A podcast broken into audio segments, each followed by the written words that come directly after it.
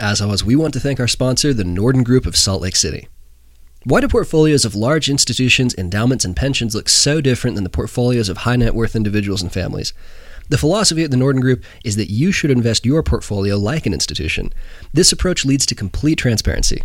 Some key questions to ask yourself What do I really own? How much am I paying in fees? What costs am I paying that are not disclosed? Would I be better off in a low cost index fund? At the Norden Group, we conduct what is called a portfolio audit, which can help reveal these and other important details. Call us to set up your appointment. Investment advisor services offered through Town Square Capital LLC, an SEC registered investment advisor. SEC registration does not constitute an endorsement of the firm by the Commission, nor does it indicate that the advisor has attained a particular level of skill or ability. Town Square is not affiliated with any other named entity.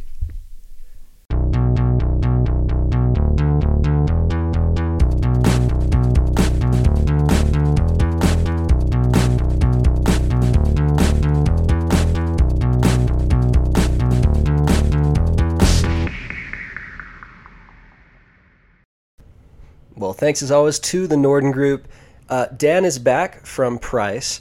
And before anything else, uh, we had a lot of really good feedback from this last episode. I just wanted to thank everyone for listening. I, I, I hope, Dan, it sounds like a lot of people actually got something from that, huh? Yeah, I I talked to so many people that that just pushed themselves really hard this weekend. It was just so awesome to see, and it's it's cool to see what we're capable of.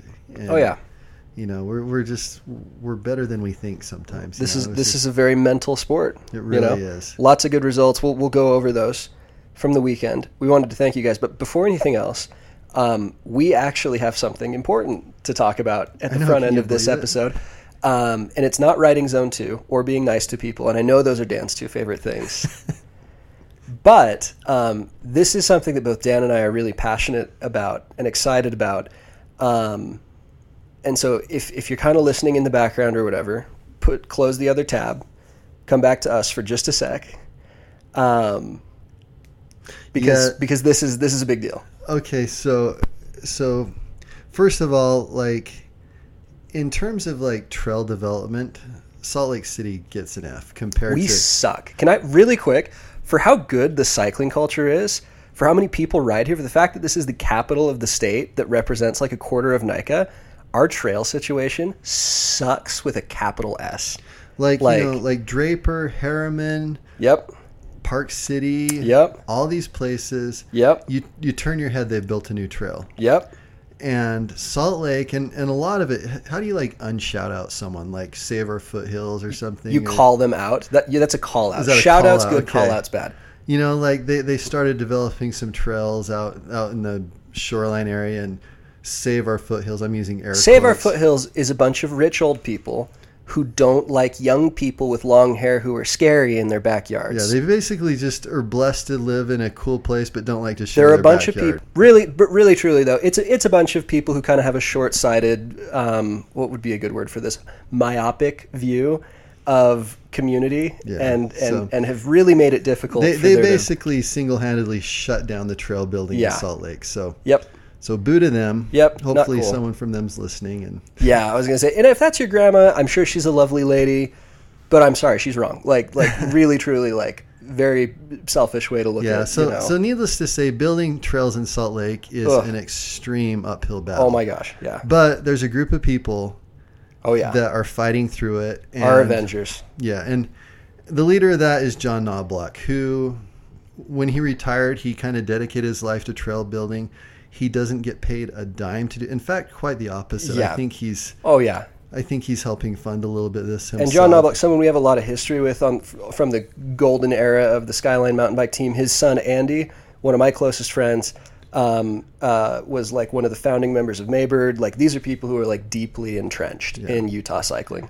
And John Knobloch was involved in improving the Mormon Pioneer Trail system, which has been used like tons by NICA riders in the area. Oh my gosh, yeah, Yeah, that was a great improvement. Um, he was responsible for that trail that goes from like Parley's to the H Rock, which I call it New Shoreline. Yeah. the kind of newer section up there. um, that's been an awesome benefit to the community. oh yeah, But for the last, I think he's he's 15 years into this. He has been raising money. He's been working with government entities to kind of buy up properties and and going through hurdles left and right to acquire the land and permitting required to build a trail that's going to go from above Eastwood Elementary, connect with the pipeline trail. And my goodness, once you're on that trail, you can go anywhere. While staying on single track, I'd add. yeah, you can get You cross pavement one time to cross the Mill you can Creek go Road. up to Dog, Desolation Lake. You can get up to Park City. You can, so kids can like that can't drive yet oh yeah, can access like hundreds of miles of trail by that one trail. It's Yep. just like I'm getting giddy just talking about it. And Oh, I, yeah. I wrote it the other day, and um, so so John met some different trail builders out there, and and and some people said, you know what, the train's just too steep here. We can't build a trail. yeah, because it's it's steep. Yeah, it was it was a tough place to build a trail, but they made it happen and they have been building a really nice trail that is it's really relatively easy to ride hmm Considering the terrain, considering the it's not an easy trail, but Yeah. considering I mean it's a the tough cards, trail. You're going to get a good workout yeah, considering the hand they were dealt, they've done a very good job. um awesome awesome job and I think we're going to get John on soon to kind of talk about the trail development in the area and so forth.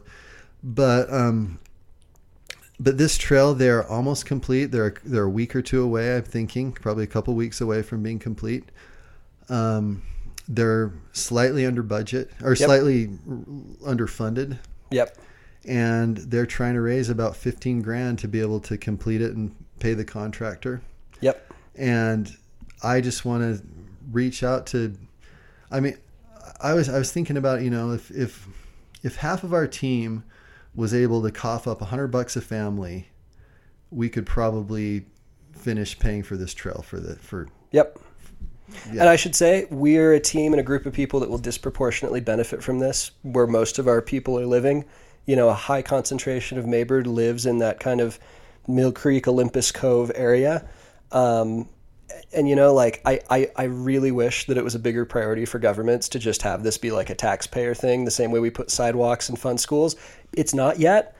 So, like, we've, we've got to step up because this is like a trail that's going to be here for uh, ever for hundreds of that we can use Yes. and and that people can benefit from and it's like we're not that far off from from being there he's not looking for a million dollars no the, you the- yeah the it cost over a hundred thousand dollars to for the contractor to dig the trail yes um, doing a fantastic job yep just needs a, a few more thousand to finish up. So, you know, and I was thinking about it, you know, the sport's awesome because we don't have to pay lift ticket fees and we don't Nope. have to, you know, so if you're able, you know, send some money towards that. I think if how, you live how, in the how, do, Lake, how do people go about doing that really quick well, I sent out a link on Team Snap the other day that has a, a, a, a flyer that John made. there's Um, a qr code there's i a believe QR code on that. Okay. We'll send. We'll be sending. This isn't the last you're going to hear about. you'll it. see this a lot Yeah. we will harass everyone about this until it gets done so if you're sick of hearing about it you know op, Yeah. op, get, so we'll, we'll continue to post links. Um, if you want the link, reach out to me and I'll send it to you. Um, yeah. One more call out related to this. I was riding up in Mill Creek yesterday. A, a it's you know a significant barrier to getting trails done is that people don't like mountain bikers. Um, and while I think a lot of that is unfair, I couldn't help but notice yesterday that the majority of people going down pipeline, I'm sure most of them shuttled up from the crest, the majority of people coming down by pipeline were acting like jerks.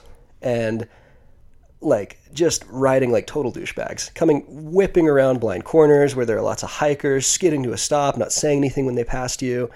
Um, there is there are enough barriers to getting trails built without people's kind of antagonistic experiences with bikers. This is one of the reasons that like trail etiquette is such a big deal for this team. It's a, huge- and if you want to ride like that, there's a place for you. It's called Deer Valley. Yes.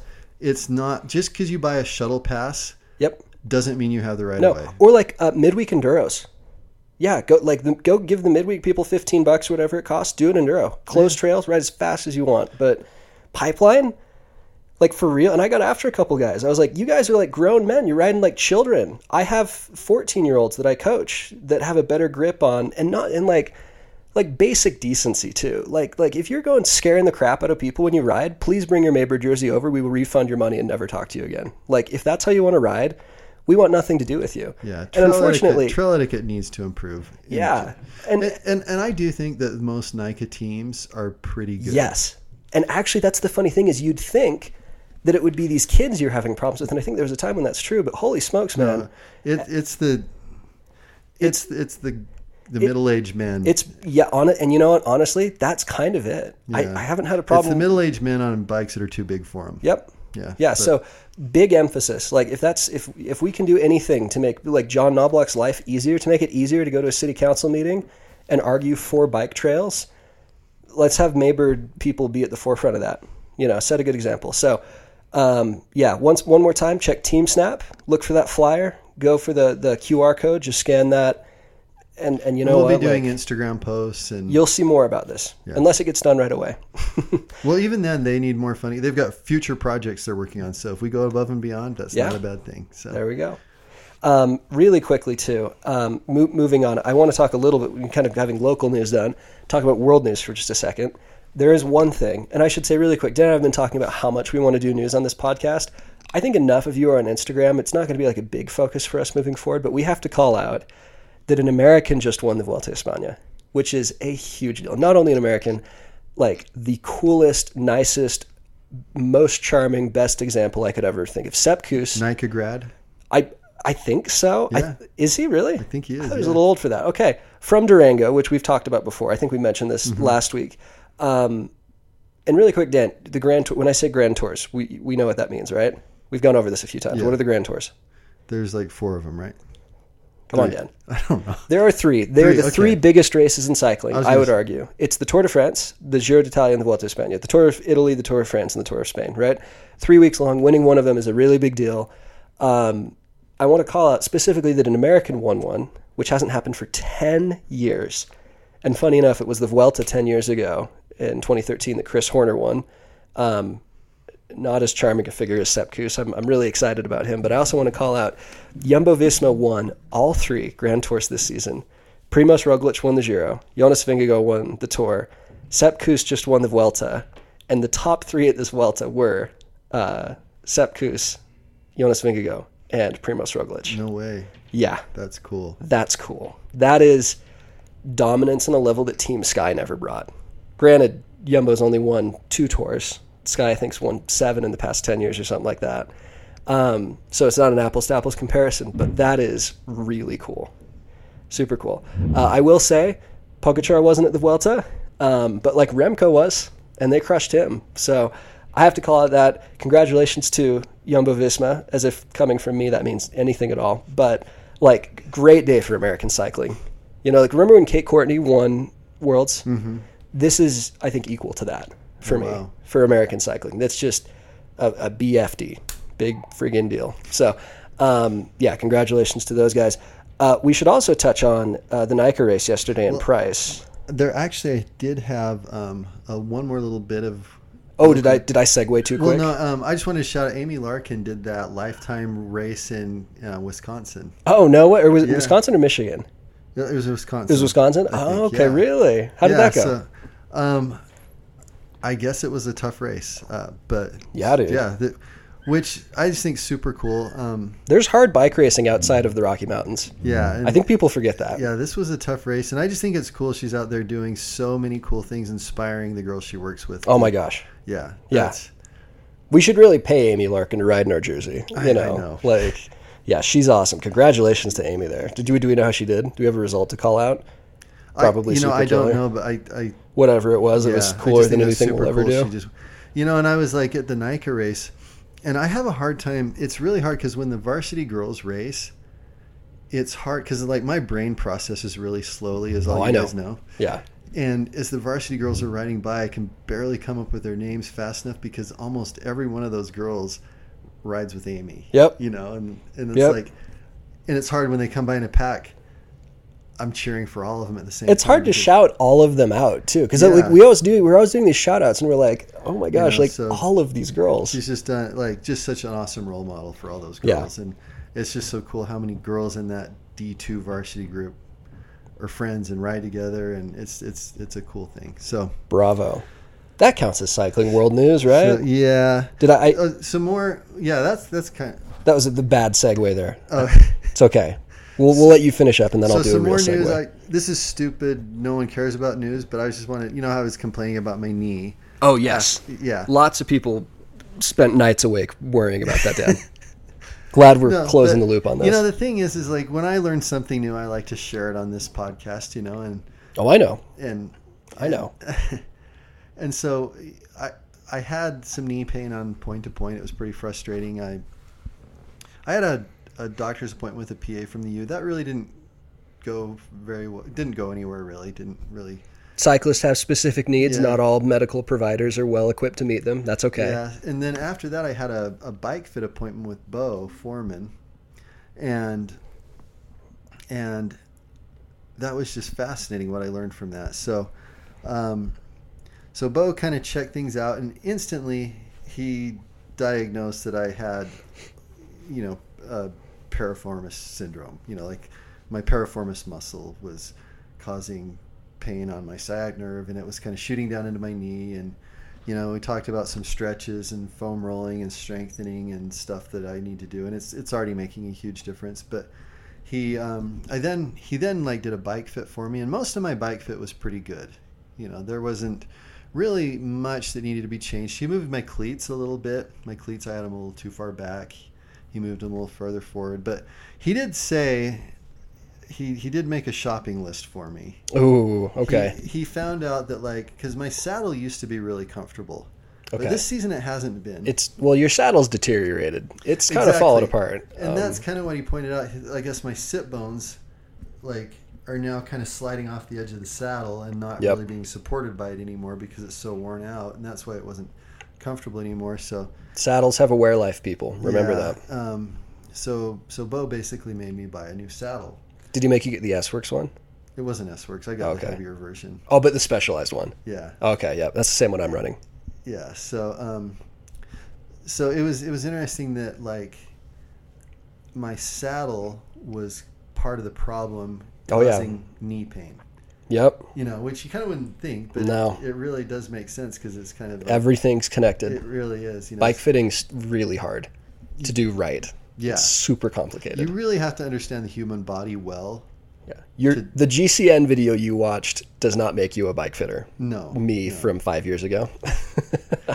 And and the other thing I just thought was so interesting is how important like taking care of because it was really my glutes that were the problem. Like my Oh, glutes really? were the reason my knee was hurting, wow. and it's because they they just needed more stretching and strength and rolling and um, and and it's just so interesting how like kind of taking care of your entire body helps improve your cycling. It's not just about your quads. There are no isolated problems in cycling or physiology. You know. Yeah, so um, that's just something I just kind of wanted to share. You know, I just thought that was interesting. I'm I, I kind of splurged on a nice saddle. I'm excited to see how it goes and if it makes a difference. I don't know if you can splurge on a saddle though. That's one of those things where like if you're gonna do this seriously, like you got to be com- like you can't ride a bad saddle for very long. You you can have other things that bug you. I mean, they say if you've got the right saddle, you don't know it's there. yeah. Oh yeah, dude. Like that's and people are always like I've had people say before like non-bike people like who I show off I show off my bikes like they're my children, right? Because I can actually afford bikes. But like you'd be like, how do you sit on that saddle? There's like no padding on it. I'm like, if you if the saddle fits, if the bike fits, and if you have good bibs, you, like a lot of pros ride saddles without padding. Yeah. Like it's that's a thing. Well, and this saddle I bought's actually one of those new 3D printed ones. You got one of the 3D printed ones? Yes. Mom let you buy that? Shh, don't tell her. Okay, I was like, okay, maybe you can splurge on sandals because those are expensive. I've looked at those before and been like, oh, They've got a cheaper one now. do they really? Yeah, that's heavier. I've got a credit card. Sweet. Okay. And- and, um, we need to follow up on this. I want to know how you like the, it. The idea of it is it actually is designed to kind of like how a Birkenstock would mold to your foot.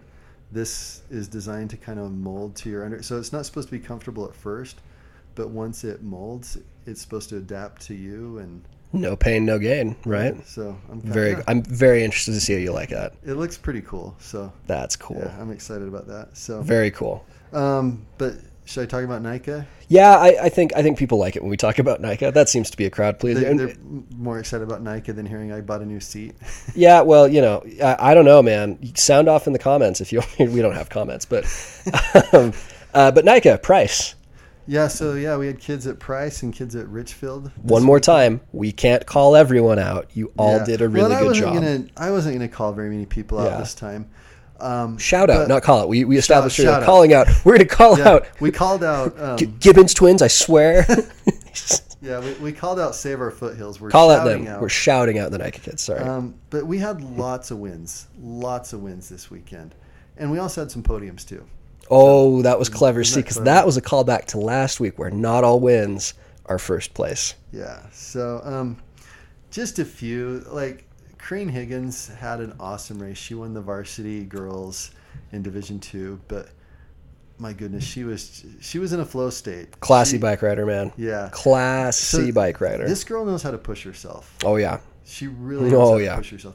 But she knows how to push herself and make it look fun at the same time. So um, it was it was just so exciting to see her win. Uh, another race I thought was pretty cool, super cool, is a Bountiful rider. He's not a Maybird rider, but um, Yet. yet, Huh. he's he's an amazing rider. Sam Brady from Bountiful. I've heard that name. Yeah, um, he like he's usually the one that finishes behind the Gibbons boys Oh, in in the varsity races. You know, he's he usually comes in third.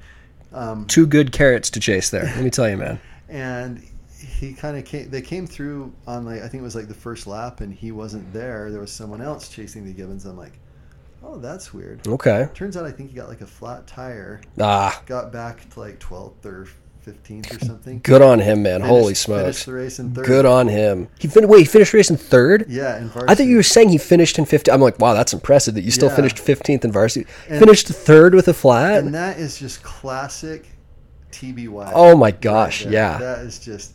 Oh, dude. Push under bad circumstances is just that's TBY at its best right there. Bravo. wow, Um, dude, that's yeah. crazy, man. Pretty sure he doesn't listen, but I That's okay. Someone tell him. Yeah. I'm sure someone someone knows him, right? Um, uh, you know, and then I just uh, a, another race that was just so fun. I, I know I, I talk him talk about him a lot, but Joe Reinhardt put on another fireworks show for us. It was funny because um, before the race, I'm like I, I gave him some advice, some heart to heart advice. I'm like, you know, Joe, you really don't have to lead the race the whole time. You know, you can just kind of you can just kind of ride behind ride behind Isaac and when the time's right you make your move and he uh, that went kind of in one ear out the other I can't endorse his strategy, but I love like him as a bike racer. He's my favorite.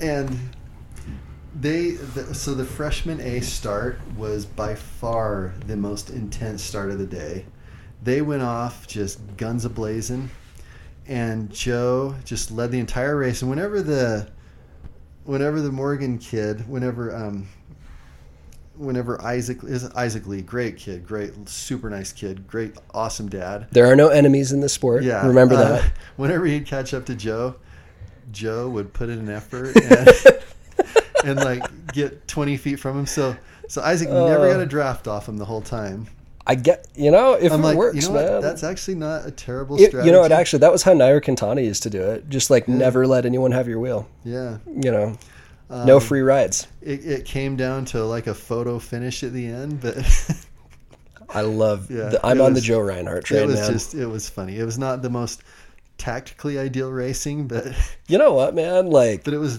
definitely the most entertaining of the I think guns ablazing is just the best way. You know, throw enough mud, some of it's gonna stick. Because he's, I mean, he's won more races than I have recently, so I guess I can't talk. Yeah. Um, a- an interesting thing too about the race is we had an unusual amount of kids cramp. Oh, really? Like, I don't think I've. I maybe at like a normal NICA race, I might see a kid or two cramp. We had lots of kids cramping, and it was like like debilitating to some degree. Like they would like they would slow down and lose places typically. Holy smokes. Started cramping. So, um, I mean, it was hot. You're you like they stage you out there. Like you you stage longer than it takes to do a lap when you're yeah, it's like 45 minutes of staging Yeah. and 95 degrees. Like, I was warm up for NICA races and be like, okay, well, I don't know why I did that. It's not like Yeah, it's gonna so, really make know, a Bring difference. your umbrellas, your ice vest. Did they let you do rollers right by staging? That's probably not a thing that can happen, right? I don't know that there's a rule. Well, there's probably a rule against everything in NICA. I was gonna say, yeah. Well, Um, hmm. but I don't know. Um, but yeah, you know, like if if that is an issue, um, you probably need to drink more than just water. Yep. You know, drink drink scratch, load up on sodium. I kind of think anyone should just. Maybe that's a hot take. I think everyone You might, should you know, might, it hydrates you better. It's be drinking something. I don't Yeah, know, man. ju- You're not losing pure water. You shouldn't be just drink, replacing drink pure mix water. with a little bit of carbohydrate and um and some sodium. It doesn't have to be flashy. Like Scratch is great, but Gatorade's fine. Eh, I don't know. there's there's a lot of extra stuff in Gatorade you probably don't need. So I'd I'd say more of a scratch, but yeah. Yeah, something to consider.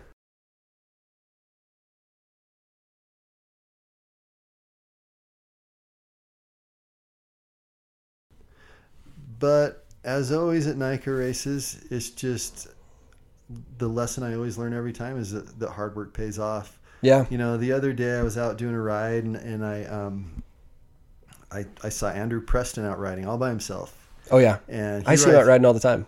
he rides by and he's got like he's got the biggest grin. I love his grin. You know, it just makes you so happy. He rides by, waves and grins at me. I'm like, you know what? It's no coincidence he's fast. Oh yeah. You know. Nope. Um, yeah, that that hard work pays off. The, you know, there's there's some kids out there I know that that they're not really having the greatest seasons because they just haven't been able to put in the time and Which is okay. Which is Th- okay, this you is know? not everyone has enough time to do 20 hours Um, of bike riding a week. yeah, you know they've they've got a lot of other things going on, but there's there's still time to get. You're you're not as fast as you can possibly be right now. Like Nope. if, if you start now, you can get faster than you are now. oh hey, and you know what? Uh, cyclocross is a thing.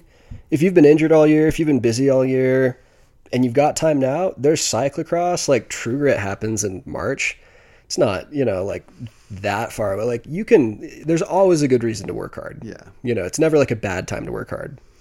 But you know, in, in addition to hard work paying off, the other thing that really pays off too that I want to point out is patience pays off. Oh yeah, Because I do know some kids that have worked hard and and probably aren't getting the results they wanted. nope, That's that's not uncommon. nope. That's not uncommon. Unfortunately, yeah. Um, my my favorite thing to think of is is Alex Wild, who rides for Specialized. He he gets a paycheck from Specialized. Well, doesn't he work for Specialized and is sponsored by Specialized, Yeah, right? So he probably gets two paychecks from him. oh yeah. But um, his best NICA result was 17th place in varsity, and that's back Was when it varsity really? was small. So Really? he was a very lackluster varsity rider. oh yeah. But you know what? He loved riding his bike, and he just kept at it. And you know, we we develop at different rates. There's there's kids that are just awesome in junior devo, Yep. fizzle out later. There's kids that awesome in high school NICA, fizzle out oh, later. Oh, yeah. There's kids that all of a sudden their junior year they're amazing out of nowhere. There's kids Yep. that you know we just don't. Everyone just you know did, we re, we reach our potential at different rates. So, Yeah. On average, hard work pays off. It, like like if you look at like the the totality of a rider's career, if you if you're working hard, putting in the work, it'll eventually go your way. It you will. know. And and the thing is too, is we're not just doing this for NICA results. Oh no, You you, know- you'd better not be. Yeah. That's kind of a waste of time because The- they mean nothing. Just Yeah. you know, like like you guys like the fitness and the, the the habits that you're gaining are going to benefit you for the rest of your life like yeah, you're making changes to you that if you maintain them will completely improve the quality of the rest of your life so and it's like a little morbid, but like really, truthfully, compared to just the average member of the population, you're going to live longer. Like this, this is like extra years you're getting on Earth because your heart's going to be in amazing shape. You know, like I work in the world of cardiology. I do the worst job in the world of cardiology. I know the least, but like there's a lot of demand for cardiologists because a lot of Americans' hearts are giving out at 50 and 60. And that's not going to be you. You know, like you're going to be really, I mean, even if you like pulled the plug on the sport right now and came back in 20 years, you'd still have a leg up. Mm-hmm. You know, like it's, this is very much worth your, don't be, please don't be doing this for NICA results. Like, Yeah. like it's, they're, it's cool. it's cool It's a there's- cool there's picture there's on a, Instagram, there's a bigger but- picture yeah oh There's yeah.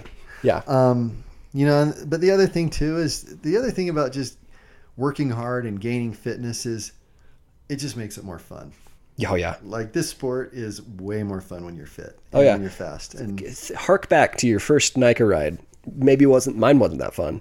Mine was a death march. You know, your most re- recent NICA ride was probably a fun thing where you and your buddies joked around and did little whips off jumps and whatever. Like, it takes a lot of fitness to to have fun oh yeah, like that. You know. Yep. So.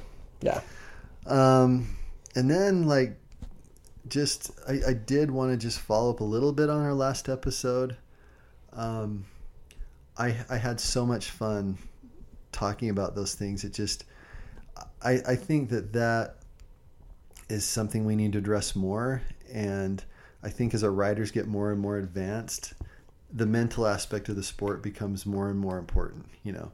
But I just want to thank all of those that we had a lot of people reach out and kind of Oh, share yeah. some of their goals with us and um, Dan texted all of them to me to make sure I saw them too. Like, super super cool. You know, uh, one of my favorite was was Ken Montague. Um, his goal, he said, is he he actually just signed up for True Grit, which I think is a powerful thing to do. Oh yeah, You know, signing up for a race sometimes can be the hardest part. oh yeah, yep. You know, and it Jumping in the pool. You Yeah. know, like you know, get getting it done, walking off the edge into the unknown. Yeah, I had um, after the race yesterday, Luke Miller from Bountiful came up to me and and you know he he moved up like I can't remember how many spots, but a considerable, considerable number. amount of Yeah. spots in his JVA race, and um, and he just kind of like basically stuck it in gear and went for it, and was Yep. you know um, um, I got a message from from Reese Tillman saying he was uh, let's, I, let's see if I understood it right, but it seems like he was like 45 seconds back from from the second place rider and just decided to put in a big effort close that gap and it came down to a sprint and didn't quite get him in the sprint but still closed an enormous gap Oh yeah, 40 that's huge that's huge. um, but he got third in in that race. But um, a, a lot of people, and I thought this was cool too. Like a lot of people told me, were telling me about this, just big rides they want to do that are kind of motivating them. Oh, yeah. and that's I think that's super cool for like for you as as NICA riders to think of big, scary, crazy rides that you want to be able to. Oh yeah. Yeah, I think that's like that's what's motivating me more and more as I'm getting older. Yeah, and, and like, and, and maybe for you that's your first thirty miler. Like it doesn't have to be. It doesn't have to be. You know, doing uh, white rim in a day. You know, or point to point. Like it could. Like I I still remember my first forty mile bike ride I did with Jacob. It was in St. George. I still I still remember the first time I rode to the top of Big Mountain from home. yeah. And like Do you know what? Like we said, wins are wins. wins are wins, man. A win is a win. Yeah. It's like a there's like a TikTok sound that's oh, a win is a win, you know, like uh, just, just yeah, get out there and win more. Winning's, Yeah. winning's awesome. But oh yeah, really good stuff. yeah, and you know what? I don't think we're done talking about this. Um, but thanks to everyone that reached out and kind of shared that with us, and we'd love to hear more of these things. You know, like is Oh yeah, you know when a race is coming up, I'd like to hear what your what your goal is, or if if there's something big you want to do, let me know about it. I want to hear about it. You know, Like, hundred percent, so. hundred percent. Well, I think that's that was quite a bit of stuff we covered. Joe, do you want? Yeah, well, and I should say we're, we we don't have like a, a deep deep dive this week. We kind of have two medium dives. Um, uh, we want to talk a little bit about tires, and then Dan, you were texting me that you've had a, a breakthrough that you want to discuss. Um, and and was this like a, a, a bathtub eureka moment for you? Uh, sure. Do you know? Do you know that? Like that's like it's like it's like a Greek thing that like it was one of the great philosophers was like he figured out the secret to life and said eureka in his bathtub. Is this Okay. is this landing for anyone? It was like when I was driving, but yeah. Okay, same thing, right? yeah. We'll, we'll, we'll touch on that in a second, but we do want to talk about tires. Uh, Dan t- uh, dispatched me last week to go and, and, and put together a brief little thing on tires um, because like as gear stuff goes, pound for pound, dollar for dollar, this is probably the most impactful gear choice you'll make. Do you want to push back on that? One of them, no, that's- pound for pound, right. dollar for dollar. I, I I think it might be. and probably out of all the questions I get asked, like at every race, I have about ten people ask me how many, how much air should I like, how much air should I put in my tires? Yep. You know, probably It's a good And- question. And, you know, in the Skyline group chat, like every once in a while, someone will be like, chat in like, how many pounds of pressure do I put on my tires? And like everyone chimes in with an opinion. A and- different number. Yeah, so that's what I really want to talk about too. So, Should we put an authoritative stamp on this and tell people the right number? is there a right number? Kind of. I don't know. For there's kind of one I usually land on. But doesn't it? I mean, it varies. It varies. As with as people- with Okay, we'll- everything, we'll the answer is it depends. But um, I kind of wanted to start by like trying to convince you that you should give a hoot about your tires because I think most people, uh, if you cornered them and surprised them and said, "Hey, what tires are on your bike?" I think at least half the people on our team who are really involved, good riders, I'm thinking maybe half of them couldn't tell you. I doubt that. I don't believe. Yeah, a quarter? so. No, A lot I think of people. I think most of the people in Maybird know what kind of tires. they're Okay. Yeah. on a on an your- average on NICA average team, NICA team, yeah, I don't think a lot of people would know. even that it's it's like like people people spend so much time thinking about like the wrong gear stuff you know um but yeah i, I think i think the, the tires are will make the biggest change on your bike for better or for worse and and one more time in case you're not aware we are a a, a lycra e team we're of a cross country-ish disposition Endurance. endurance yeah i mean like we're, we're not doing gravity racing we're not doing enduro this is advice specifically for For people that For like us. to pedal. for people who like to pedal you want you, you know any tire any tire choice you're kind of having to balance grip versus speed and even downhill racers have to balance grip versus speed um, this is not the only discipline where rolling resistance means something you know if you're in a downhill race you don't want to run grippier tires than you need because you want to be able to go fast. You want to minimize the amount of pedaling that you're doing in a downhill race. In a cross country race, it's essentially the same concept. You know, you need enough grip. Like I, I go out sometimes for fun and I ride shoreline on my road bike because I think it's funny. Like, and it's like a, a fun little thing I do to feel something after a hard day at work, right? And um, it's kind of fun because it is so unbelievably challenging to ride a very basic, easy, straightforward trail like Shoreline on road bike tires, right? That are totally bald. It, it's doable. You can do it, but it's really difficult, right? And on the flip side, like if you were to ride like a motorcycle on Shoreline with like tires that are six inches wide and have knobs that come out three inches or whatever, like, you know, like, like those are kind of the almost the two extremes that you're offered in the world of cycling. We have like um, you know, you can run a, a really, really narrow kind of gravelly tire, and you even see like Keegan does that in some, you know, kind of mixed mountain bike gravel races. And then on the other side, you kind of have the bike industry, which these days is sending bikes with tires that I think, on average, are a little overkill. So, um, running tires that are too grippy can cost you like easy double digit watts. Like there are probably people who are losing 40, 50 watts to tires. I wouldn't be shocked at all. You know, like running running Maxxis is there, minions. Is there a way to know that for sure? Or is that No, just a guess? outside of a lab, that's a guess, but it's a guess I feel really good about. I think comparing Aspens versus Minions, I wouldn't be surprised so if it would, you're saying it would take 40 extra watts to ride up a same hill at the same speed? yeah.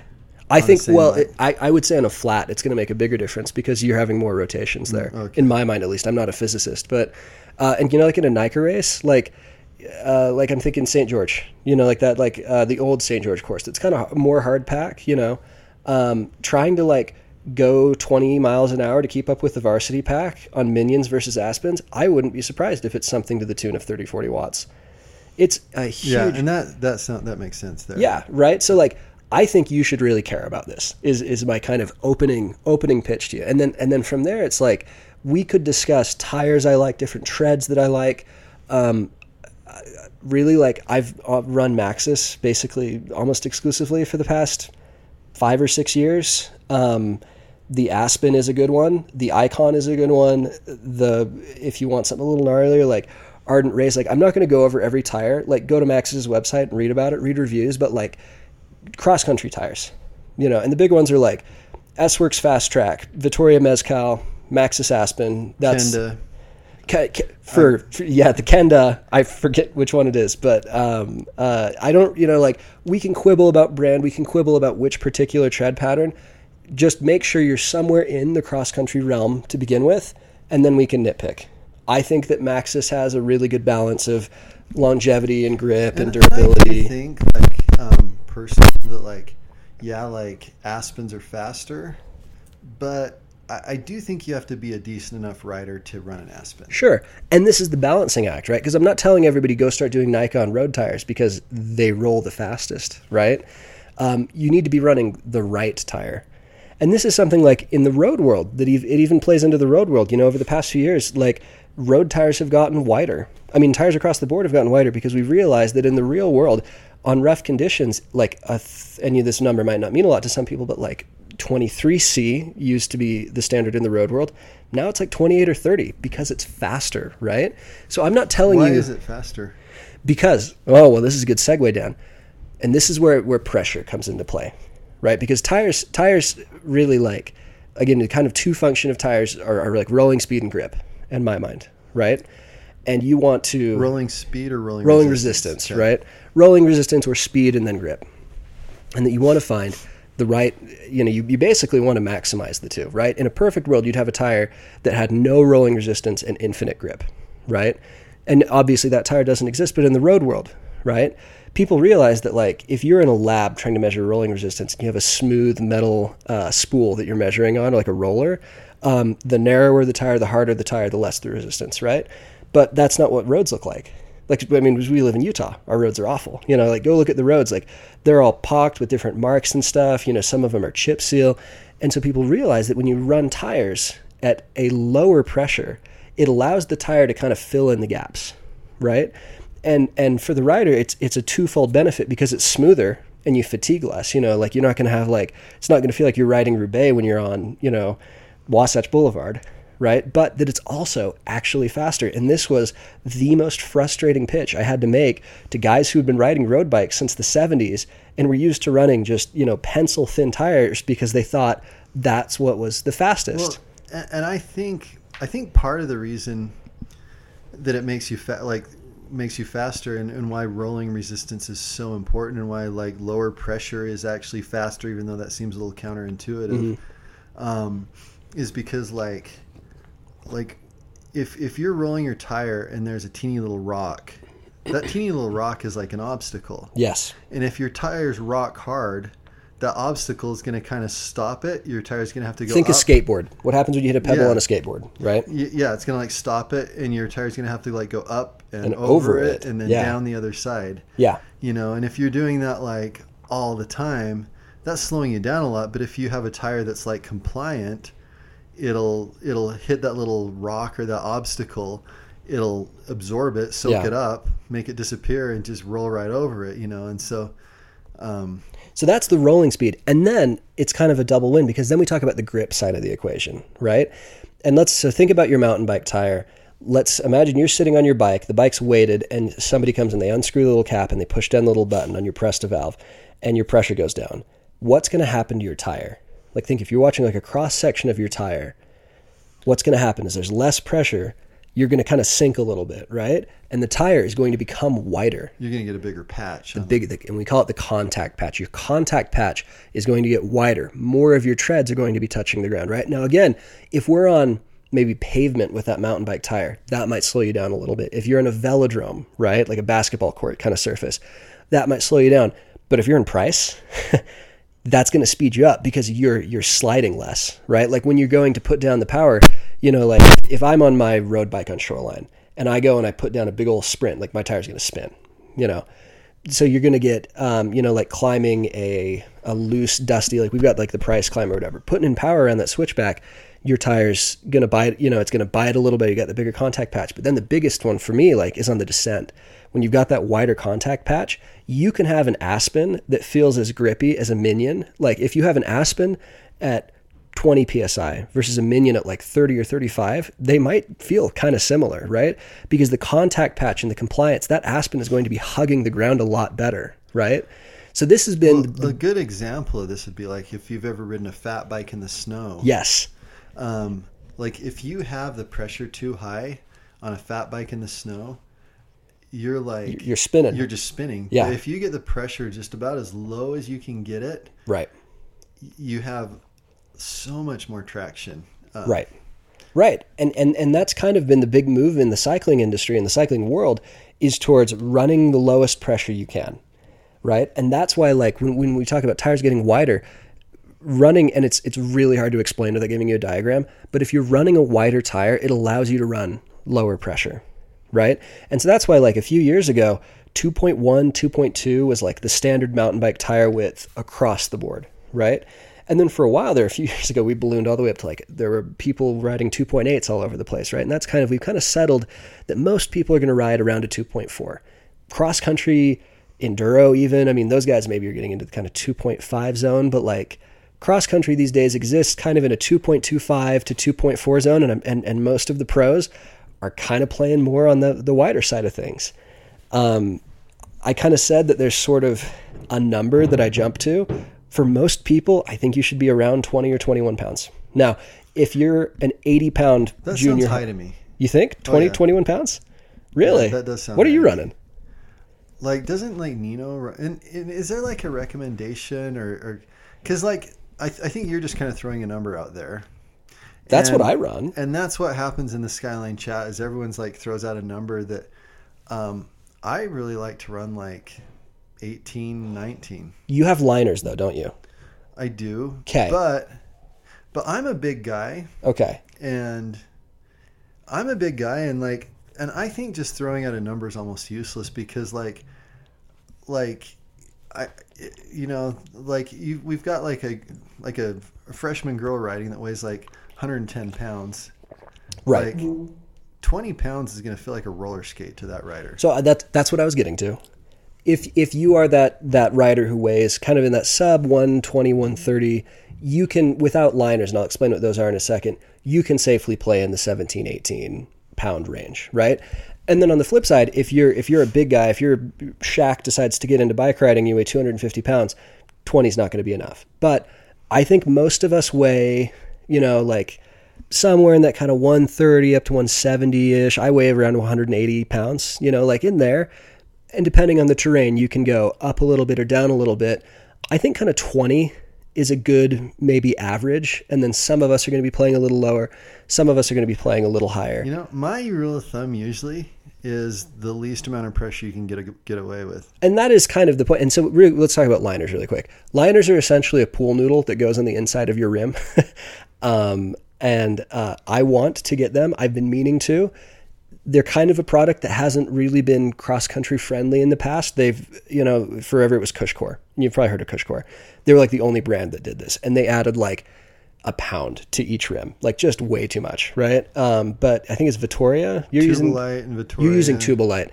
I think we've got they weigh nothing that weigh nothing. And it really is like a pool noodle, right? And they charge so much for them. It's ridiculous, right? Um, essentially, those make it so that I guess we should say like some people calling it like bottoming out or like rim, like like hitting your rim or whatever. Basically, if you're running really low pressure and you hit a sharp edge of a rock or a root or something, you'll get that really horrible feeling where you feel your rim hit it because there's not enough pressure, right? If you do that and you're running aluminum rims, you're going to dent them, which I've done. And then if you're running carbon rims, you can crack them. Now, carbon wheels are getting really good to the point that like I've racked my We Are One rims several times since having them and they haven't broken. It's not a big deal, but like I kind of think the perfect what everyone should be doing is having carbon rims with a liner and then running like 18ish pounds. It's oh, kind yeah. of me too that's right. Like that's the ideal. I don't have liners yet. and, and and like I say, I'm always like, I personally think you run as low as you can get away with. Yes. If you're hitting your rims occasionally, you're running them too low. Yeah. If if you're burping occasionally, you're probably running them too low. Yeah. Most Um, people are running too high though. Yeah. The you know the liners I think are awesome. They also kind of like help prevent you from burping. You can go around corners. A little Burping really quick is where you basically rip the tire off the rim, if Yeah. you're not familiar. Um, and like this whole thing, this is why tubeless is a thing. People talk about tubeless tires. You used to run tubes in your tires, and if you hit the rim, you punctured because the the tube got ripped, right? But with tubeless, like that doesn't happen. You still don't want to be hitting your rim because you can damage them, right?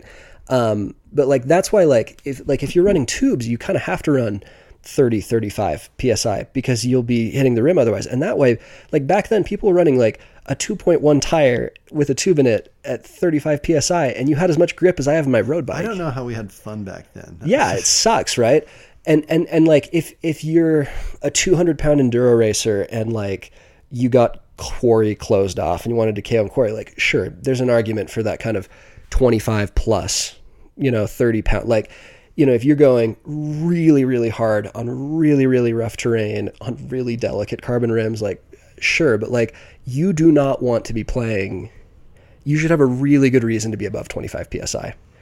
You know, like, and you know, what? I've done rides before. It's like my road bike's out of commission, and I'm going to do a loop that's like mostly pavement. Like if you're going on a road ride on your mountain bike, sure, 25, 28 pounds, and you know what, you will find the rolling resistance is better there right? You know, like you don't want to be running 18 psi if you're riding up emigration in the winter. But running let's let's just make this super clear because Yeah. this is something that people get wrong all the running 25 pounds in a cross country race is not going to prevent you from getting a flat no, it's really not. it's not Yeah, like, and, and I don't think there are a ton of NICA racers who are over 200 pounds. Like, you know, even for me, again, like I'm not a light, amount- you know, like most mountain bike racers weigh less than I do. You know, and and like it's not. Again, like if you're running 15, yeah, you might be burping a lot. well But- the funny thing is like a lot of times i'll check racers tires before their race Yeah. and they'll have like 13 pounds in it and they think it Yeah. feels fine like you can't tell how much pressure is in your tire just by feeling No it. one is a good enough cyclist to tell how much pressure is in their tires by touching them. And, and, and i had some kids last race they're like oh i think my tires are fine i'm like no, they're not. I put the tire gauge on and they had 13 pounds. You should And check they- your tire. And to be honest, they probably would have got through the race on 13 pounds. Probably, yeah. You know, it's um, Now, granted, if you're running aluminum rims, you really don't want to be hitting the rims because you'll dent them. And when you dent aluminum rims, they're kind of smoked, right? Um, so don't do that. But like again, like Dan said, the principle is run as low as you can. yeah, run as low as Run you as can. low as you can. If, if you're if you ever hit your rim, you you had too low a pressure. But I, I, think I for- would. I think that's wrong.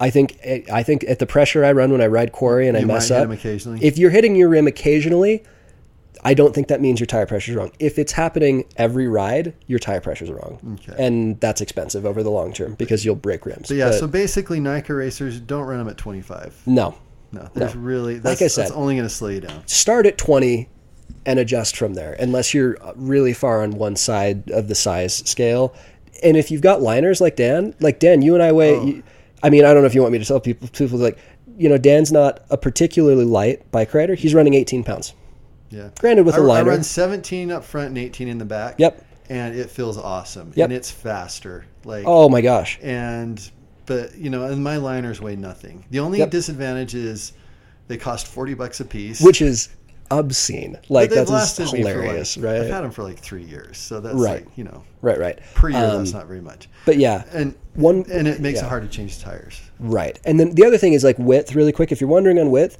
I'm running 2.4 Aspens right now. I think Nino runs 2.4 Aspens, really popular. Um, if you're riding a 2013 model year bike, you might not be able to do that. Um, bikes from after 2018 should be able to take a 2.4. There's a few exceptions, like the old Niner Rocket. I think maybe because that bike came out in like 2013, they kept it up forever. Like there are exceptions.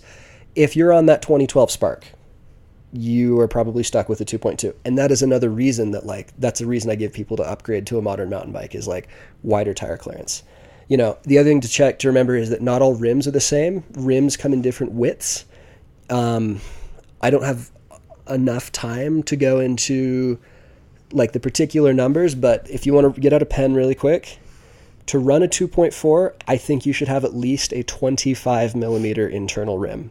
That's pretty standard these days. If you're buying a new mountain bike it should have at least that. A lot of people like um, trek and a couple others have have their rims are like 30 mil internal which used to be like an enduro thing right? Um, like my dream wheel set right now the santa cruz reserve 28 28 internal rim used to be really wide so don't go and take your old bike and put a 2.4 on it because the rim is too narrow and the frame might not clear it. That is the one thing I want to throw out. Um, WTB has a really good guide for that. Uh, they make rims and tires. Just look up WTB rim width chart, and that'll kind of break down if your rims are this wide. This is as wide as you can go. This is as narrow as you can go. You can't just put any width of tire on any rim. You have to make sure they match. And I will also throw out more and more different brands are having acceptable tires that they'll list. Like ENVE's starting to do this, especially on the roadside. I don't know if anyone's doing this on the mountain bike side. I, think I might have read that some people are. Maybe just check. Like if you've got brand new Envy rims, make sure that different tires from different people play into them. I've been out of the bike industry for going on two years so I don't know. That might be something to consider. Those are my two shout outs there. But the, the essence of it, make sure you're running a cross country tread pattern. Make sure you're running, uh, you know, somewhere between that 2.25, 2.2, 2.4 range. And then um, be around 20 pounds. Again, is the kind of. When I fill up NICA Kids tires, I, I keep them about 18 or 19. Just Yeah. For the, you know. Yep. And, and if you're going to get a flat, it's going to be because the sidewall tears or Yep. something punctures it and you don't have sealant. Yep. Or a knob. And, and pressure doesn't prevent any of that. No. Like hitting your rim isn't going to make your tire go flat. No, no. I mean, unless you're running an aluminum rim and you hit it hard enough that you completely deform your rim, but like that's a skill issue. Just to be totally blunt, like if you're doing that, then don't do that. Um, oh, And, and if you want more pressure than that, don't let me fill your tires at a NICA race. Nope. So- And then the other thing is, and last, I promise, last shout out here because we want to have some time for your thing. Um, you need to check your tires every time you ride. Tires lose air. Air can permeate rubber. Um, you know, it's not like a really old tire might not make it through a ride, but like like even a brand new tire, you're going to lose a couple pounds by the next day. Check your tires every single. If you if you're checking your tires once a week, holy smokes! Like, why are you even listening to this podcast? Go pump up your tires. You're Like, probably running them at 13. You don't even realize it. yeah, check your tires every ride. If you have any questions, um, any specifics you want us to dive into, let us know. Um, and with that, are you ready for me to segue you? Because I've segued Okay. you. I've done some premature segues. Here we are. Yeah. Let's, 'Kay. Here I am. Segue. Segue. I'm Segued. So, so are you Okay. kind of yeah. eureka So moment? th- it's I, I talked about this same exact topic on this same exact time last year Hmm. because I think it's a really good time to talk about this because it's something that if we waited, it would be too late to talk about, and and that's peaking. Ah, yeah, we are kind of getting a little. We're we're, we're pushing the time frame for peaking here, huh? Yeah. Um, it, and and so this is the second time we've talked about peaking. Um, I purposely didn't go back and listen to our episode last year because I I just wanted to take it from a completely fresh perspective. And you know, I think maybe a lot of things we might talk and I really can't remember exactly what I talked about last time. We're going to be repeating topics, just so you folks know. Um, like that's yeah, going to happen so- more and more moving on. So, you know, after you listen to what we talk about tonight, maybe go back and listen to the other and just count how many times I contradict myself. And, okay, you know, let us might, know. Might be a fun little game. Get but- PolitiFact to check Dan. Pants on fire. But um, peaking, to be honest, is something. Well, it's something I really haven't figured out. You know, it's something I don't think I'm really good at doing myself or helping other people do, and I'll explain. Lots of pros aren't either. You see that too. It's it's a really difficult And- thing to do. And I think last time I talked about peaking, I think it was a little more optimistic. This time I, I don't. I'm I'm kind of kind of second guessing things a little bit. Okay, Um, and I'll explain what I mean. having a crisis of faith And over here. Every time I said peaking, I was kind of using air quotes. Okay. Because I really think there's some important definitions to kind of establish there. Some some nuance. Yeah. Um, you know, I've every year that I'm doing this, I'm constantly tweaking my peak, peaking and tapering approaches, and and I'm just I have not been able to to find the magic formula yet. Yeah. You know, I and it's something I'm constantly searching for. But um, the, thing is, is I've talked to other people that they're in the know and kind of feel the same way. You know, um, so I've kind of come to the conclusion that that peak performances they happen, but they're pretty rare, Yeah. and it's even more rare that they happen on the day you really, really need them to happen. Yeah, it's it's almost this impossible. It's almost like trying to like I don't know, what would be a good like like shoot an was- apple off the top of someone's head from a plane. Like there's probably a day where you are truly the most peaked and the odds of that being the right Saturday are just like really low. Yeah. Even if you're Nino, dude. Like, Oh, oh like, exactly. I don't yeah. think Nino has his awesome performances because he's peaking. Yeah, I think he has those awesome performances because he's Nino. right. You Right. know? And and I have I've witnessed peak performances Yeah. and they're awesome.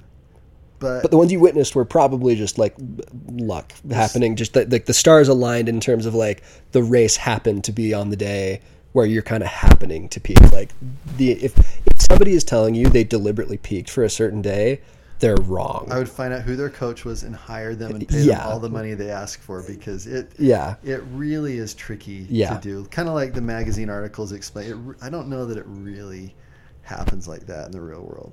Yeah. but you know the the interesting thing about like peaking and tapering is there's just like there's tons of articles about it. Uh, you know, like bicycling and training peaks and outside. Oh and, yeah. You know there's no shortage of information on it and they all kind of say the same thing give about the same formula there's tons of studies on it it's something that's been it's an easy thing to study Yeah. you know Because this isn't just a cycling thing. We should say like yeah, any aerobic sport is going to be, you know, a similar yeah, kind of thing, there- right? no shortage of information on on peaking um, one, one thing i've one thing that kind of seems like to me in my experience and my experience with people i've worked at is i am really good at getting people to and i'm using air quotes peak the week before the race Yeah. you know like the saturday before the race there's just like You're out on that pre-ride and you're like, these power numbers are Yeah, great, and then you show up to the race and they're 20 watts lower, right? Yeah. and i'm kind of like why is that like why, why are we so good at getting that to happen the week before It's kind of like you can never plug in the USB the right side up. You know, you're just amazing at doing it upside down every time, right? you know and and I, I think and my epiphany is i think i might know why that happens um, i kept i kept used to thinking that gosh maybe i just need to put things in reverse a week and do what i did the you know Right. but i don't I kept used to thinking that too, Dan. Sorry. was that bad grammar I was gonna like let that go, and then I was like, nah, nah. Um, but yeah I, I i think i might have a little bit of an idea why and that was kind of Oh, okay. That's that's the, the eureka moment here. So let's just talk about, uh, again, air quotes, peaking. Okay. Um, so if you're going to read like an article or do a little research about peaking, what you're going to typically find is it's something that you would do for about two weeks to a month Okay. before a, a big event. Okay. And again, this is just kind of like the general common what you're going to hear out there about it. And, Okay. um, and typically, what you would do is um, you're going to reduce your training volume by about, you know, anywhere from 30% to like a half. Okay. You're going to cut the volume down, but you're going to keep the frequency and intensity up. You know? Okay. So you're not going to like make your workouts necessarily easier, and you're going to do them every single day or as, as frequently as you're doing before, but you're just going to make them shorter. Is kind of the the philosophy, and and the purpose for doing this is you know you're you're you're able to maintain your fitness, but you're going to get a little bit of rest and, and freshness up. So you know your fatigue isn't going to prevent you from having a good race because you know like say you did like let's say you did like an I cup on Saturday, and then on Sunday you wanted to go ride with Ryder Jordan. Oof. You know, Oof. how well are you going to be able to ride with Ryder Jordan? Even worse than usual. Yeah, you know, it's like, I, I don't, I don't think that's a surprise to anybody. no, that- that's pretty. Yeah. But yeah, like when your legs are tired and you're fatigued, you're probably not going to have your best performance. I think Yeah. I think everybody kind of gets that, you know. Um, you know, and the idea of, again, I'm using air quotes, peaking is that, you know, that it's a time to kind of freshen up so you're not super tired on, on your big race, you know. Um, and it, it makes sense. It's good principles. Um, but for me personally, in my experience, like tapering has really never seemed to produce magical results. No. Um, I mean, obviously, I mean, obviously, resting up for a race. Yeah, that's the only thing tapering's ever done for me is just Yeah, make sure like- I'm Yeah, like obviously, you don't want to show up to a race super fatigued and tired. Well, we've talked about we've talked about this before. Hitting that right balance between like you might want to do like this is like openers, right? Like resting and then doing openers is essentially trying to hit that balance of you want to hit peak freshness. I think is the best word for it, Mm-hmm. right? Where you're not tired, but your legs don't feel heavy from too much rest, right? Like Yeah. uh, that's all tapering. It, it all it all makes sense, but something about the official taper for the big race has kind of Yeah. eluded me. Yes. know? Yeah. Um, and so let's just talk about like some problems with peaking. First of all, and I, I think I've addressed this before. I, I a lot of people define peaking as reducing your training so you can have you, to improve your freshness to and that's not peaking that's tapering okay. So that those are different things. yeah, they're different. They're different things. Um, they happen together, but they're different things. So, so there's a distinction between peaking and tapering. You know, I'll talk about that in a second, but I just want to throw that out there. Peaking and tapering are two different things. Um, most articles written about peaking are kind of written for like amateur athletes that have like, say, they're going to do Lotoja or whatever. You know, and Or the MS charity ride. or, yeah, they've got like Mhm. one big event each year, and they go through their base, they go through their build, and then they go through their peak. I call it the bicycling magazine model. yeah, which is which is fine. We're not disparaging that. Like that's Yeah. but that's kind of But- who that has in mind. like most of the people listening to this are doing something completely different. Yes. Where every two weeks you have a race that's pretty gosh dang important to you. yeah, Like it's kind of hard to call an like a NICA race a B event because yeah, because you can't have five A you events can't have a five A year. events. But the kids, they, they treat them like events. They're super important. And this is how the World Cup works. It's a series, you know, like where you want to do well in all of them, you want to do well across all of them, right? And that's like what professionals have to do. You know, like Kobe Bryant couldn't be his best for just the championship game. You've got to kind of be at least pretty good year round. Not that basketball and cycling are the same, but like, Yeah. you know, like Nino can't completely suck 90% of the time. and, and like writing a training plan for someone that was just doing like one big event would be Pretty simple. so much easier. Like for me next year, I want to basically do True Grit and point to point. Like my training plan's pretty simple. Yeah, you know, right, like a lot. if you're like, I want to do nationals and a couple of I cups and all the NICA races across an entire season, like mm-hmm. that's where it gets really difficult to like write the good training plans, right? Yeah. So, yeah. So it's you guys are kind of dealing with something a little difficult and a little more complicated, you know. And like, Yeah. Um, and I think a couple things kind of happen in the NICA season. One is, you know, you kind of have to strike the right balance for each race. You know, you want to show up to the race fresh enough that you can race it well, but if you tapered every single for every single NICA race, you'd end up at the end of the season with like almost no fitness left over Yeah. You know and then another thing that kind of happens is is a lot of times you know once school starts and once it starts getting dark earlier kids naturally start riding less Oh, everyone does. you know which It's inevitable.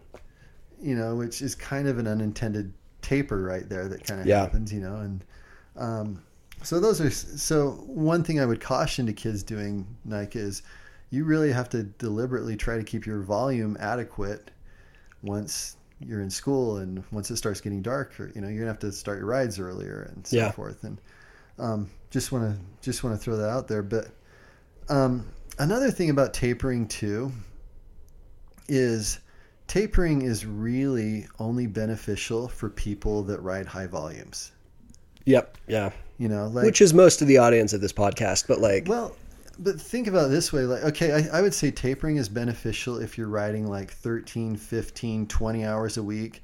Then cutting back your volume you know to like 70% or 50% that probably makes sense but if you're a two a weeker, yeah like if you're doing two NICA rides a week and that's the only times you ride assuming you ride a full two hours which most NICA rides aren't actually a full that's four hours of training a week. Yeah. are we going to cut you down to two hours a week to Nope. yeah that no, would not you make- would maybe you'd you'd want to do like a reverse taper, you know, You- like yeah. you need to start doing one right now. Like you know, there's not a concern there. Yeah. Um, and, and then the other thought is like, what about, like, I know a lot of people that, you know, like they're traveling all summer, they've got all this stuff going on, like school starts, and then all of a sudden they're like, oh, yeah, I kind of want to do okay at NICA. So then they start doing the work. I know a lot of kids that are like, Mm-hmm. oh, that's that. very popular model. Yeah. yeah. Um, You don't need to be don't do an insane interval session the night before the race, but like yeah, those kids you don't want to taper for yeah. for for state champs. You want to train right through it and Oh, yeah. rest up a little bit for it. But Yep. yeah, so tapering would not apply to those people. no. Yeah, so so let's let's just make the distinction between peaking and tapering like very clear because this is you know it's one of my pet peeves. Um, peaking, and this is a definition I wrote down. I kind of liked it. Reaching the maximum amount of general and race specific fitness we can absorb given our circumstances. Ooh, that's deep. I made it up myself. You really? Yeah, That sounds like you asked ChatGPT to come up with uh, an insightful definition for peaking. And so, so basically, reaching our maximum amount of fitness given our circumstances, and that that means kind of like our constraints, like how many years we've been in cycling, our genetic potential, um, How much um, time you have to time throw at this? Yeah. you know.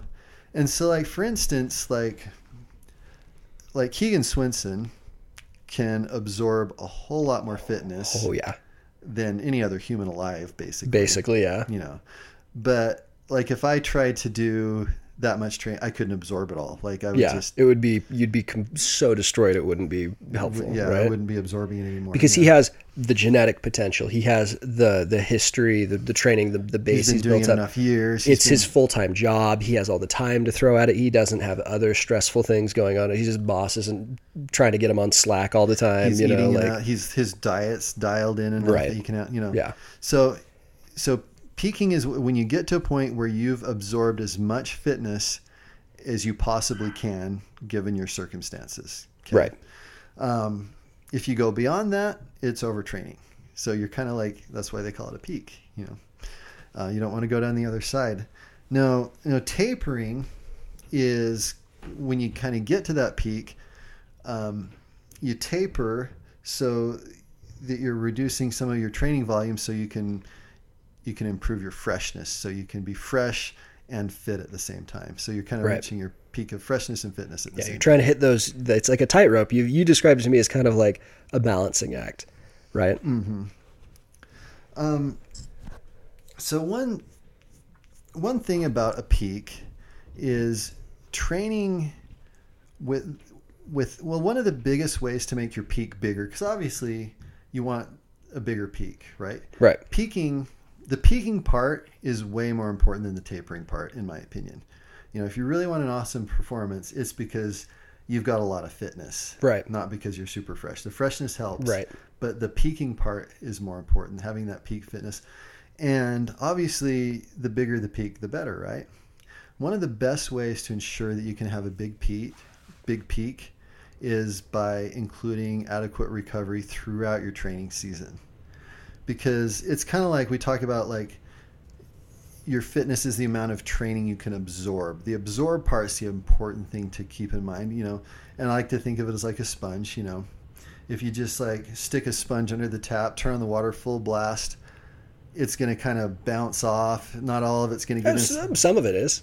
Some of it's It's gonna, the go sponge in. is going to get wet, Yeah, but you know, but to do it right, you know, you got to turn on a little, the, like the right amount of water. Yep. The sponge is going to fill up. You might turn off the water for you a might sec. squeeze the sponge first so it's ready to absorb a bunch of water. No, no, that, that no. Is that this not playing work. into your metaphor? That didn't play into my metaphor. Okay, sorry. I don't you, know. You, like pause, Ah. so so the sponge can kind of absorb it. You turn on a little bit more water.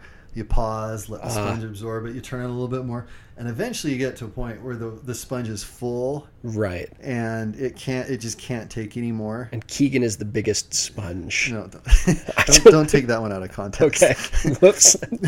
That's the title of the podcast, by No, the way. please. Okay. So so you get that point where that sponge is just completely full of water. It can't hold anymore. You know that would be an ideal time. You know if you could time Oh, your training. that's where we're going with it. Okay, I'm sorry. that's why you ruined it when you I said you miss- squeeze it out. I misunderstood. I was like, okay, well, how would I fill up a sponge? Like, I was too practical there. Sorry to ruin your metaphor, Dan. um, you know, but if if you can get to your like important race with that sponge just as full as it can possibly be of fitness, that's that's going to be awesome peaking, and that's you know, and and to do that, you know, you've got to have like adequate recovery plan throughout the season. Uh, really, so planning adequate recovery throughout the season, and not excessive recovery, adequate, you know, the the right amount is going to make it so you can have a bigger peak. And the other thing too is just having like smart training principles. So you're laying on your training correctly. That's going to make it so your sponge can can hold more water. Basically, you know, like if you're, you know, if you've structured it so you're kind of doing your base work first and then building and keeping residual training in mind. So you know you're doing the right things at the right time. You're you're kind of layering on your fitness appropriately. You know that's going to make it so you can have your sponge can can hold more fitness. Um, so it's kind of like, it, it sounds like peaking is just the amalgamation of doing everything we've talked about on this podcast it, right. It really right? is. Yeah, like it's like a really big, broad uh, term, right? It really is. It's not just about like having two weeks where you cut down your intensity a little, or you cut down your volume a little bit before your big race. It's so much more than that, you know. But yeah, that's exactly it. You know, so so peaking is showing up at your big event with just the maximum amount of fitness that you can handle without going over the other side. Right. And we say going over the other side, you're referring to yeah, overdoing it, non-functional yeah, overreach, right? Basically, overtraining is doing more training than than your body's able to absorb. Right. You know, where you're under recovered, under nutrition, for whatever something. Reason. Yeah. And then the line starts going down, right? You kind of get to like the peak, and then that's what we call it the peak, right? Because yeah, like it's that's a peak for a reason. Yeah. Right. Okay. Um, yeah. So that's that's peaking. It's and yeah, like we say, it's basically like good planning, good training, lots of work throughout the entire season to build that peak up as big as you can make it given your circumstances. And you were saying before you're really good at peaking people a week early. Basically, like they kind of went over the peak and started going downhill. No, and then no, had not, the race. Not, what do you like when you say I'll, that? What do you mean? I'll get to that in a sec, but that's a really good question. Okay. It's because really, like peak fitness isn't a day or isn't a race. It's usually like a period of time. Yeah. You know, it's like you're usually kind of at a peak fitness for a couple of weeks or maybe even a month. It's not like it's not like you just happen to end up at that point on some Saturday in October, you know. It's not that precise. It's it's more of like a, a period of time. So to say that you just peaked on some Saturdays kind of just doesn't make any sense really, you know. Right. So that really doesn't explain why it seems like we can have peak performances a week before a race. I think something else explains that better. Um, but so that's peaking. Tapering, on the other hand, as we just talked about, that's that's just cutting down some volumes just so you show up to your race like fresh and fueled and and it's just gonna you know and i think even like scientific studies show that tapering really only prefer, improves your performance by a couple of percentage points which is still a lot Oh, it's but, yeah, it's it's worth it, but it's Um, not. You know, yeah like it's. I think I think a lot of people worry about it more than they maybe should. Yeah. Um, one thing just to throw out there, like a lot of times people, you hear about peaking early. You know, a lot of times people kind of structure their training and they're just, it just happens to work out where they kind of reach that point where their sponge just can't take anymore and there's still a lot of season left. yeah. Um, if, if that does happen, it's not the end of the world, but you are going to need a little more rest and a little less training. You know, Yep. you just, um, it, it's amazing. I, I've seen this happen to kids, and I I tell them to take a week off, and they do, and then they're fine. You know, Yeah. so um, And the risk there is just you keep overdoing it. You try to overcorrect and do more, and that's kind of the worst thing you can be doing, right? yeah, Like, you know, you figure if you've got that much fitness, taking a week off and resting and taking care of your body for that week isn't going to ruin your season. it, no, it's gonna help it. That's Yeah. one of the biggest things that kids struggle with, though, because it's hard to like you stop riding to get better. Like that's just Yeah. such an unintuitive thing for a lot of these with that personality that a lot of these kids have too. I think that's difficult. Yeah. So, so let's um, let's talk a little bit about tapering for a second. Um, now that we've established that peaking and tapering happen at the same time, hopefully, but they're different words. Um, so, fitness. I would define fitness as the amount of work that you've absorbed. Okay, that's the amount that your sponge actually hung on to. You know, there, there might have been somewhere you had the water on too high, it was running off the side that's not fitness. That was just kind of wasted. You know, it's the amount of work you've you have absorbed. No, fitness doesn't guarantee performance. Yes, that's true. Yeah, because like I say, you could go on that. You could have that midweek race and then you've got to go ride, do a ride with Ryder Jordan the next day. You could have a lot of fitness, but you go and help your buddy move the day after that, and then yeah. stay up all night partying. You and, have a lot of fitness, but your legs are toast, and you feel yeah. like garbage, and your your glycogen's totally depleted. Slept four hours the night before. Yeah, yeah, yeah. You're it looks like you've got some fitness, but you're not going to perform well. Because, you know, so because um, one thing to to point out too is that like the the fitness that makes us like kind of that really razor edge sharp fast uh, that you need for like a cross country race that fitness can be lost pretty darn quick. Yeah. Like if you took a week off like you come back you've lost a lot of that fitness. Yeah. Um, and that fitness you can get back pretty darn quick. So, so yeah, so like one of the worst things you can do is like take an entire week off right before a big race. Yeah, I've just I've never seen that go well. No. Um, and so that's kind of the, the the thing about tapering is you're trying to shed some fatigue, but you're trying to maintain that upper end fitness. And the trick and the magic is just trying to find the right balance, which, like I say, is something I haven't admittedly mastered. Yet. And yet. again, that plenty of pros get wrong. It's really tricky yeah. to do. Um, but again, what's really going to make you fast though is just making sure that fitness is high, that peak yep. fitness is high. The taper, if you don't get it perfect, that's I don't think that's the issue really. Yeah, like like it's almost like you're talking about like you could have all the fitness in the world, but then you do a midweek and then ride with someone fast and move and all that. It's like that's almost like a situation where you're sitting in the car, but you forgot the keys inside. You have a car. You're just not going to be able to do much with it, you know. Yeah. Under the and it's probably better to have a car and no keys than keys and no car. But you know, yeah. There's so, another tortured metaphor for you guys: cars and sponges, and we'll throw in one more bad one before the end of the episode. Yeah, I'll work on one, but um, but yeah, the taper itself, in a way, I think it's something like coaches, including myself like to kind of overthink and try, try and big brain it and, and, try to justify the 35 bucks a month people pay you, you know. Is that all? I don't know. I have no idea. I've never paid but, a coach. Uh, but it's, it's really kind of a no brainer. You're just trying to maintain your, maintain that race fitness, but shed a little bit of fatigue so you come to the race feeling good. Um, so, so freshening up, like, well, well, first of all, peak fitness is it's the result of like we said, you know, just riding a lot, layering your training, distributing your intensity so that like that fitness just soaks in. You come with a lot of fitness. Freshening up is, I mean, you obviously don't want to show up at a race with your legs shot, right? You know, um, but I think for us where we've got so many races, we're in a race series.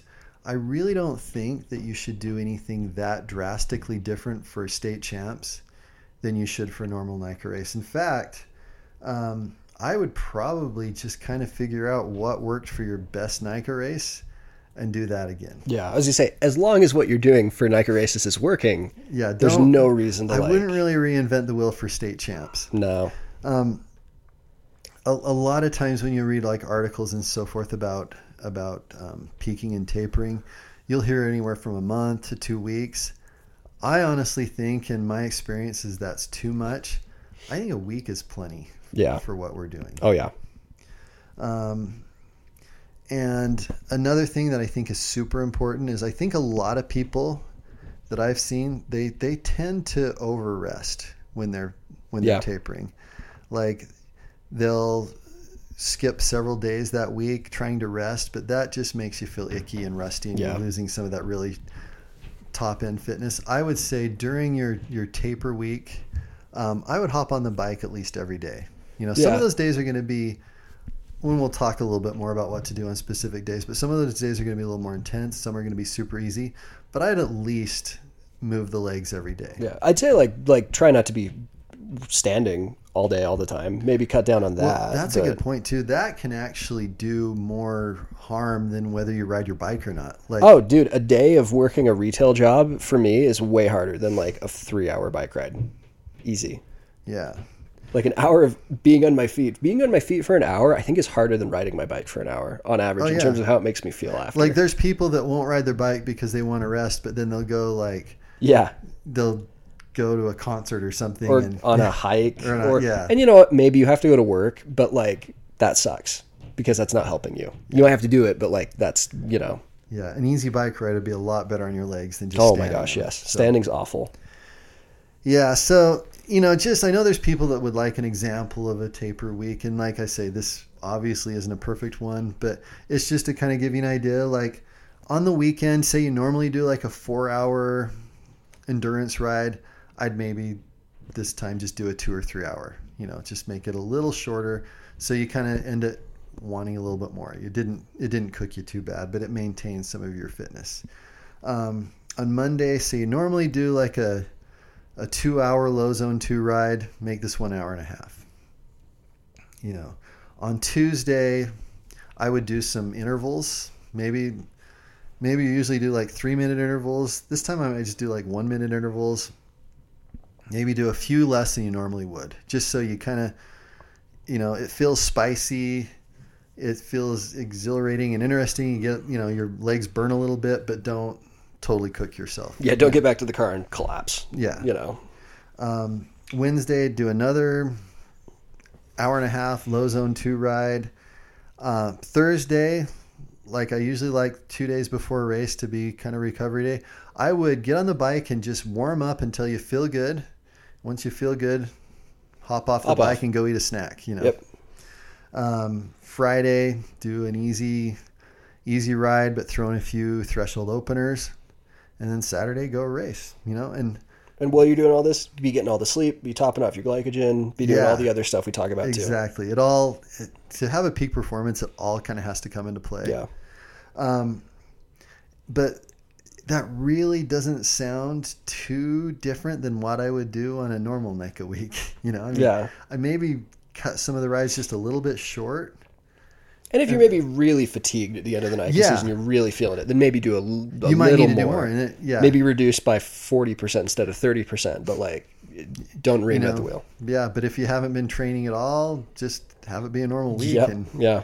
take you know take Thursday easy and yeah, but yeah, so so like the the question is is kind of like what am I missing? Like why have I struggled getting peaking and tapering right?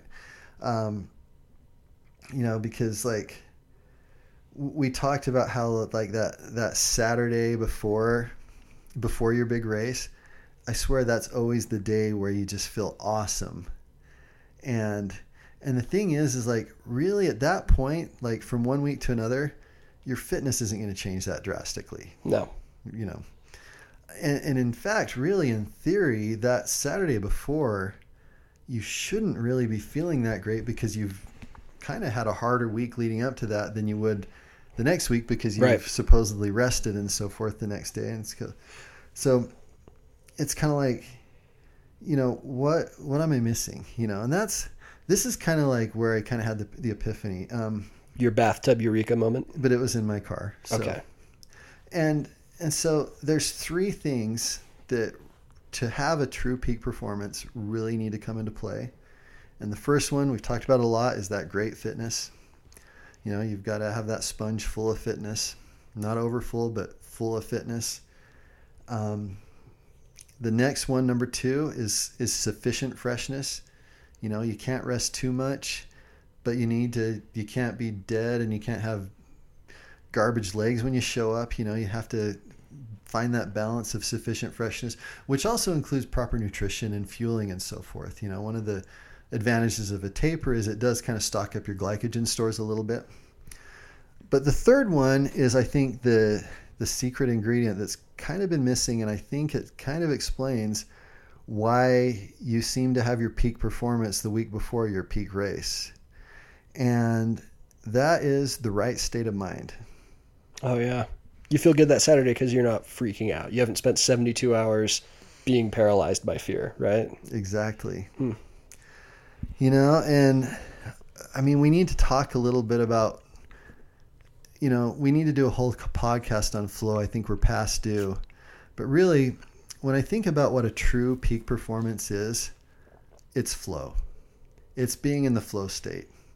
You know, you've got your training, your everything dialed so that you can almost subconsciously or not eh, just not self-consciously let your body do what it can do best. Yeah.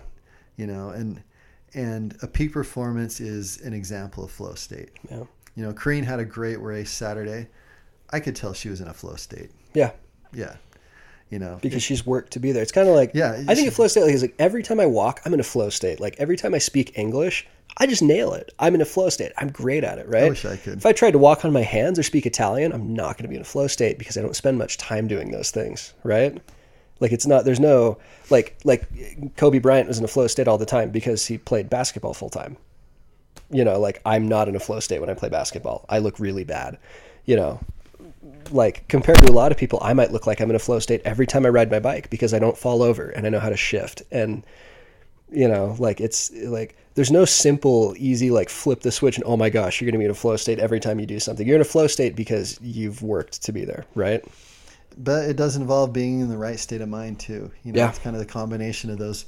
And so I really think that if if you want a peak performance, somehow we've got to, you know, we always hear about peaking and tapering, but we need to figure out how to get that third ingredient in there. And I think that that's what's that's been the missing ingredient, you know, and I think might be the sometimes the hardest ingredient to add. But you know, when when you think about it, you know, you show up to the race and you've got the tents, the parking lot, the people like The music playing, the music playing, the crossing guards, Mhm. the Sh- Shimano, ba- the SRAM banners, the whatever they've got up there. Um, you know, all your friends. You know, that should be exciting. You know, let that excite you and get you stoked and excited. Don't let that be distressing. Yeah, yeah, You know, like, and I would say, even if you are a little bit a dis- little bit distressed, pretend like you're excited. Mhm. Oh You know, yeah, Go up to a friend and tell them how excited you are, because I think that's going to help you feel a little bit better. You know, lie to yourself.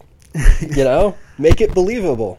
you know, and just just look around at the thousands of other cyclists and the parents and the the people blowing on those obnoxious horns, and just think about the coolness of what you're doing, and just be grateful for all the people that helped you get there, and your parents, and that are going to love you no matter if you're in first place or 80th. You know, um, just just think of there's just so much so much coolness that's going around and then another thing to think about too is just go back and think of all the cool magical times you've had on your bike you know all the fun times you've had with your friends and and think about like you know your your first NICA ride and how pathetic you were and how far you've come. And I, I just think that there's there's just so much excitement and goodness and good things to just kind of fill your mind and your heart with that that this should be exciting. It shouldn't be distressful. And like you know you've done the work. You've rested up a little bit. If you can just somehow get in the right state of mind i'm convinced that is the missing ingredient that's eluded me all of these years. So um, i hope people can kind of go out and like maybe prove this new theory right for me and and just have an awesome time and an awesome experience and and yeah let's just let's just go go see what you can do. Um it's it's awesome what you guys can do so It's always hard to stick the landing after all that soaring great stuff. You're like, Kane, how do I get off the ladder? Like, how do I end this? Like, I do that all the time. I'm like, so anyway, So I just thanks for listening. i just keep talking in circles and and then it just kind of gets worse and worse until you're like, I'm gonna like, cut. and, yeah, and then do zone two and mitochondria right there we go. We didn't do our third metaphor. I the ladder. There we go. oh there, you go. the ladder. There we go. what was the ladder uh, get off the top of the ladder. Like when you get to the top of the ladder, you have to use all this soaring rhetoric about all the good times with everyone, and then we should have like fireworks yeah, start playing the national anthem in the background. like, All right. Well, hey, have a fun rest of your season, guys. We love you. And if you ever need anything or have any questions, please don't hesitate to reach out. So, preach. okay.